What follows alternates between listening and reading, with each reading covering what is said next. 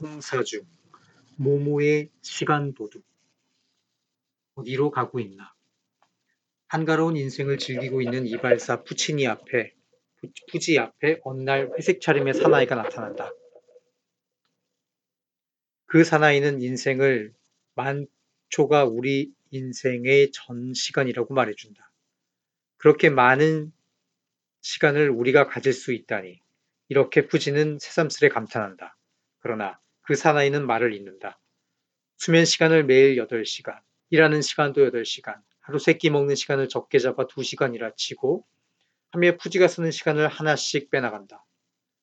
거기에다 당신은 늙은 어머니 곁에 앉아서 한 시간씩 잡, 잡담을 합니다.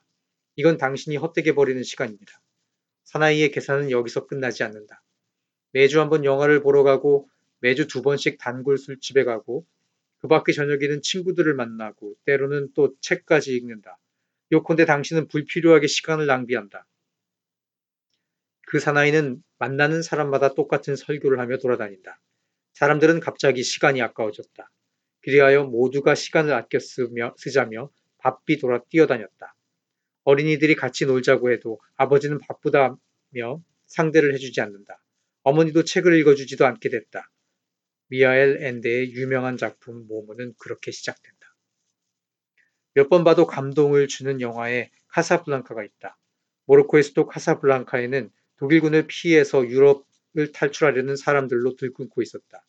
그런 곳에서 카페를 경영하는 험프리 보카트에게, 보카트에게 뜨내기 애인이 묻는다. 어젯밤에는 어디 있었느냐고. 그런 옛날 일은, 옛날 일은 기억이 나지 않는다고 험프리가 대답한다. 다시 애인이 묻는다. 오늘 저녁에는 만나줄 수 있겠느냐고. 험프리는 담담하게 대답한다. 그런 앞일은 어떻게 될지 모른다. 매일같이 큰 일이 터져 나오는 우리나라에서만 우리는 허둥대며 다른 박질하며 살아간다. 우리는 지금 어디로 가고 있는지를 알지 못한다. 어디로 가야 하는지 더욱 모른다. 우리에게는 시간 도둑으로부터 도둑맞은 시간을 되찾아주는 몸도 없다. 삶의 의미 상실 20세기의 대표적인 문명 비평가의 한 사람인 앙드레 지그 프리드가 이런 이야기를 한 적이 있다. 뉴욕에서 어느 미국인 집에 초대된 동양인이 밖에서 사람을 만날 약속이 있다면서 자리를 뜨려 했다. 사람들은 제각기 그에게 약속한 장소로 가는 제일 좋은 방법을 말해 주었다. 한 사람은 지하철을 권했다. 또 한 사람이 고가도로를 타라고 권하자 차라리 택시를 타는 게 제일 편하다고 권하는 사람도 있었다. 그러자 지하철을 타면 시간이 3분 이상 전략된다고 제일 먼저 말한 사람이 일러주었다. 이때 동양인은 물었다. 3분이 전략된다 해도 그 시간을 무엇에 쓰겠냐고. 그것은 시간에 쫓겨가며 사는 사이에 삶의 의미를 상실하게 된 서구인을 비판하는 것이었다. 바삐 사는 오늘의 한국인은 그런 질문도 하지 않는다. 바쁘다는 망이라는 글자는 마음심과 망이라는 두 글자가 합쳐진 것이다. 다시 말해서 마음을 잃은 상태가 망이다. 공자도 1장 1, 2라는 말을 한 적이 있다. 사람은 마냥 긴장하고만 있으면 안 된다. 한번 긴장하면 그 스트레스를 풀기 위해 휴식할 필요가 있다는 것이다. 서양 사람들은 예로부터 이보다 더 깊은 뜻을 레저에 담아왔다. 바캉스만이라도. 우리는 레저를 갖기 위해 일한다는 것이 아리스토텔레스의 주장이었다. 그는 인생을 노동과 레저로 나누고 인생에 있어서의 행복은 오직 레저 속에서만 존재한다고까지 말했다. 그것은 마냥 놀자는 것이 아니었다. 그가 생각한 레저란 음악과 사색이었다. 그보다 한결 세속적이며 현대적인 처칠도 레저를 이렇게 말한 적이 있다. 그것은 자기 주위를 둘러보는 시간, 밝은 낮에 가정과 아이들을 둘러볼 수 있는 시간, 생각하고 독서하고 뜰의 화초를 가꾸는 시간, 한마디로 살기 위한 시간을 갖자는 것이다. 1년에 5주씩이나 장기 휴가를 가는 프랑스인에게 있어 바캉스는 잃어가는 자기를 되찾는 기간이다. 그것은 시계를 들여다보지 않는 시간을 의미한다. 우리 프랑스 사람들은 한적한 곳에서 아무것도 하지 않는 게 최고의 바캉스라 여긴다. 이렇게 폴 보네가 말하면서 휴가철에 애써 고생길로 떠나는 일본 사람들을 비웃은 적이 있다. 프랑스인들은 평소에 바빠서 미처 읽지 못한 책을 읽기 위해 바캉스를 갖는다. 여행도 신선한 자극을 받고 나를 재발견하기 위해서 있다. 우리에게도 바캉스철이 있고 레저라는 게 있다. 올 여름에도 수십만 대의 자동차가 서울을 빠져나갔다. 외국으로 빠져나간 인구도 많다. 이들은 대부분이 시간과 돈만 버리고 돌아온다. 그 대신 그들은 과연 무엇을 얻었을까? 그들만이 아니라 우리 모두가 모처럼의 휴가철에는, 휴가철에도 책 하나 읽을 겨를도 없이 여전히 바쁘기만 하다. 댄스 댄스 댄스 무라카미 하루키 그리고 지금 당신은 바로 내가 필요한 게요. 당신은 혼란에 있으니까. 당신은 자기가 무엇을 찾고 있는지를 알지 못해. 당신은 볼 것을 못 보며 당신 자신도 남에게 보이지 않거든. 어딘가 가려고 해도 어디를 갈 것인지를 알지 못해요. 당신은 여러 가지를 잃어버렸어요. 여러 가지 연결의 매듭을 풀어놓고 말았지. 하지만 그것을 대신할 것을 못 찾고 있어요. 그래서 당신은 혼란에 있단 말이오. 자기가 아무것과도 맺어져 있지 않은 것처럼 느껴져서 그리고 실제로 아무것과도 맺어져 있지 않은 거예요. 당신이 맺어져 있는 장소는 여기뿐이요. 당신은 지금까지 여러 가지 것을 잃어왔지. 여러 가지 소중한 것을 잃어왔어. 그것이 누구 탓이냐 하는 건 문제가 아니야. 문제는 당신이 그것에 덧붙여 놓은 것에 있지. 당신은 무엇인가를 잃을 적마다 그것에다가, 그것에다가 다른 무엇인가를 덧붙여 놓고 와버린 거예요. 마치 무슨 표시처럼 말이요. 당신은 그런 일을 하지 않았어야 했어. 당신은 자신을 위해 따로 간직해뒀어야 할 것마저 거기에 두고 와버린 거예요. 그렇게 함으로써 당신 자신도 조금씩 조금씩 마멸돼 왔던 거예요. 왜 그랬을까? 왜 그런 짓을 했던 것일까? 그래서 난 도대체 어떻게 하면 좋을까? 춤을 추는 거예요. 하고 양사이는, 양사나이는 말했다. 음악이 울리고 있는 동안은 어떻든 계속 춤을 추는 거야. 내가 하는 이 말을 알아듣겠는가? 춤을 추는 거야. 계속 춤을 추는 거예요. 왜 춤추느냐 하는 건 생각해서는 안 돼. 의미 같은 건 생각해서는 안 돼. 의미 같은 건 애당초 없는 거예요. 그런 걸 생각하기 시작하면 발이 멎어. 한번 발이 멎으면 이미 나로서는 어떻게든 어떻게든 도와주지 못하게 되고 말아. 당신의 연결은 이미 모두가 없어지고 말아. 영원히 없어지고 마는 거예요. 그렇게 되면 당신은 이쪽 세계에서 밖엔 살아가지 못하게 되고 말아. 자꾸 자꾸 이쪽 세계로 끌려들고 마는 거야. 그러니까 발을 멈추면 안 돼요. 아무리 싱겁기 짝이 없더라도 그런 건 신경 쓰면 안 돼. 제대로 스텝을 밟아 계속 춤을 추어대란 말이오. 그리고 굳어져 버린 것을 조금씩이라도 좋으니 풀어나가는 거예요. 아직 늦지 않은 것도 있을 테니까 쓸 수 있는 것은 전부 쓰는 거예요. 최선을 다하는 거예요. 두려워할 것 아무것도 없어. 당신은 확실히 지쳐 있어. 지쳐서 겁을 먹고 있어. 누구에게나 그런 때가 있어. 무엇이고 모두 잘못되어 있는 것처럼 느껴지는 법이야. 그래서 발이 멎어버리거든. 그것도 기운차게 훌륭하게 추는 거야. 다들 감탄할 만큼 그렇게 하면 나도 당신을 도와줄 수 있, 있을지, 있을는지도 몰라. 그러니 춤을 추는 거예요. 음악이 계속되는 한. 하지만 모르겠는데 하고 나는 말했다. 지금 나는 이렇게 분명히 자네의 얼굴이나 형상을 볼 수 있게 됐어. 예전에 볼 수 없었던 것이 이렇게 지금은 볼 수 있게 됐어. 왜 그럴까? 그건 당신이 이미 많은 것을 잃어버렸기 때문이요. 하고 그는 조용히 말했다. 그리고 가야 할 곳이 줄어들었기 때문이요. 그래서 지금 당신은 내 모습을 볼 수 있게 된 거요. 춤을 추는 거요. 하고 그는 말했다. 그 밖엔 방법은 없는 거야. 여러 가지를 좀 더 잘 설명해 주었으면 하고는 생각하지 않, 생각하지. 하지만 그건 안 되는 거요. 내가 가르쳐 줄 수 있는 건 그것뿐이요. 춤을 추는 거요. 아무 생각 말고 되도록 춤을 잘 추는 거요. 당신은 그렇게 해야만 해. 하지만 틀렸다. 나로선 읽어낼 수가 없다. 속도가 너무나 빠르다. 머릿속이 굳어져 있어서 글자를 읽어낼 수가 없는 것이다. 멈춰 있는 것밖엔 읽을 수가 없다. 이 여자아이와 나 사이에는 약간의 그 무엇인지 모르지만 무엇인가 상통하는 것이 있다. 그렇게 생각하는 것이다.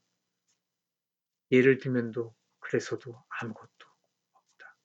그저 그런 느낌이 들었을 뿐. 하지만 그래서 어떻게 될 것인가? 거기서부터 어디로 갈 수 있는가? 하고 나는 생각했다. 어디로도 갈 수 없을 것이다. 아마도 내가 더 잃어버릴 뿐일 것이다. 왜냐하면 나로선 나 자신이 무엇을 구하고 있는 것인지를 파악하지 못하고 있기 때문이다. 그리고 나 자신이 무엇을 구하고 있는지가 파악되지 못하고 있는 나는 헤어진 아내가 말하는 것처럼 나는 온갖 상처를 입게 될 것이다. 텅 빈 방에 내가 혼자서 앉아 있을 뿐이었다. 아무도 대답해 주진 않았다. 그 방 안에서 나는 나이를 먹고 늙어서 메말라 지쳐 있었다. 나는 이미 춤을 추고는 있지 않았다. 그것은 서글픈 광경이었다. 나의 유머 감각은 때때로 전혀 상대에게 이해되지 못하는 수가 있다. 나의 진지함이 때때로 전혀 상대에게 이해되지 못하는 것과 마찬가지로. 정말 좋은 건 아주 적거든 무엇이든 그래. 책이나 영화나 콘서트나 정말로 좋은 건 적거든. 록뮤직만 해도 그렇지. 좋은 건 한 시간 동안 라디오를 들어도 한 곡 정도밖에 없어. 나머진 대량 생산의 찌꺼기 같은 거야. 하지만 예전엔 그런 거 깊이 생각하지 않았지. 무엇을 듣건 제법 재미있었어. 젊었고 시간은 얼마든지 있었고 게다가 사랑을 하고 있었어. 시시한 곳에서 거대도 사소한 일에도 마음의 떨림 같은 걸 느낄 수 있었어. 내 인생은 내 것이고 너의 너의 인생은 너 것이야. 남이 뭐라고 하, 뭐라고 하건 알게 뭐야. 그런 녀석들은 왕 악어에게 먹혀 죽으면 되는 거야. 나는 예전에 너만한 나이에 그렇게 생각했었어. 지금도 역시 그렇게 생각하고 있고, 그건 어쩌면 내가 인간적으로 성장이 있지 않기 때문인지도 몰라. 아니 어쩌면 내가 영원히 옳은 것인지도 몰라. 아직은 잘 모르겠어. 쉽게 해, 쉽게 해만이 나오지 않거든.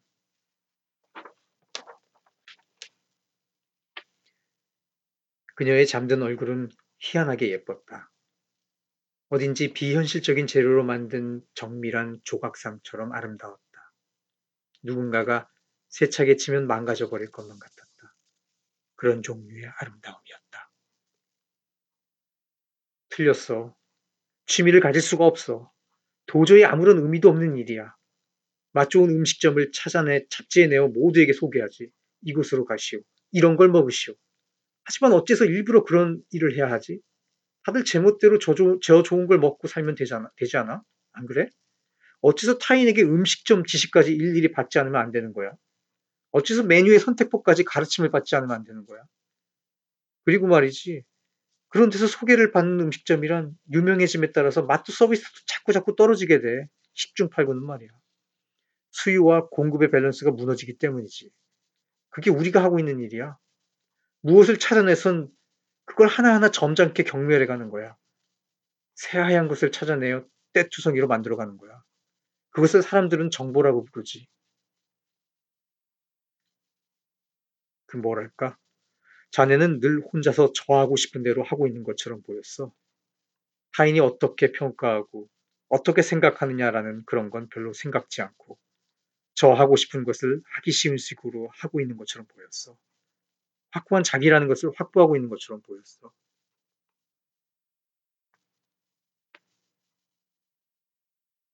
어떻든 제대로 스텝을 밟고 자신의 체계를 유지할 것. 그리고 이 흐름이 나를 어디로 이끌어가는지 주의 깊게 계속 주시할 것. 이쪽 세계에 계속 머물러 있을 것. 내가 진정으로 그것을 골라 잡으려고 들면 그것은 달아나고 만단 말이야. 여자도 그렇고 배역도 그렇고 저쪽으로부터 오는 것이라면 나는 책으로 잘 다룰 수가 있어. 하지만 나 스스로 요구하면 모두 다 내 손가락 사이로부터 쓱 빠져 달아나고 만단 말일세.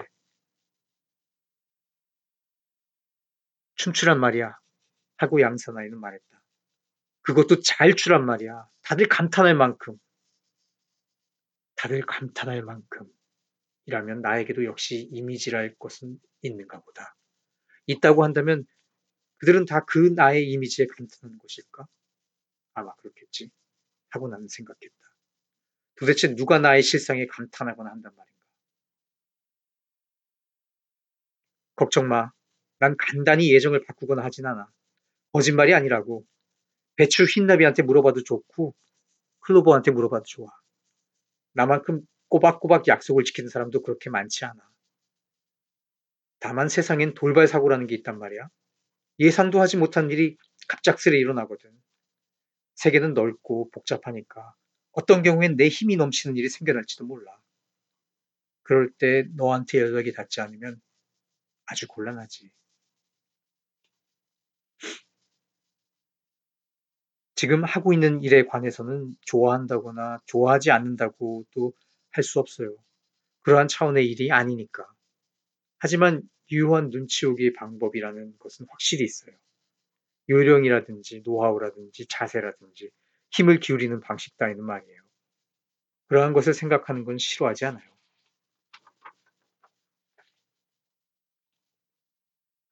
다만 매일은 만날 수 없어요. 내게도 해야 할 일이 있고 또 의무적으로 사람을 만나는 걸 좋아하지 않아요. 만나고 싶을 때 만나겠어요. 돈은 필요 없습니다. 현재 금전상의 어려움은 없고 그녀와 친구로서 어울리는 만큼 내가 그 정도의 돈을 치릅니다. 그러한 조건으로밖에는 받아들일 수가 없군요. 그녀를 나도 좋아하고 만날 수 있으면 나로서도 즐거울 거예요. 하지만 아무런 책임도 질 수 없어요. 좋죠.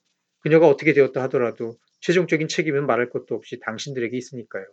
이를 분명히 해두기 위해서라도 돈을 받을 수 없습니다. 버티고 있는 것도 아니에요. 하고 나는 말했다. 댄스 스텝 같은 거예요. 습관적인 것이, 겁니다. 몸이, 몸이 기억하고 있어요. 음악이 들리면 몸이 자연히 움직여요. 주위가 변해도 관계없습니다. 굉장히 까다로운 스텝이어서 주위의 일을 생각하고 있을 수 없는 겁니다. 너무 여러 가지를 생각하면 헛디뎌 버리니까요. 단지 서투를 뿐이에요. 멋쟁이가 아니에요.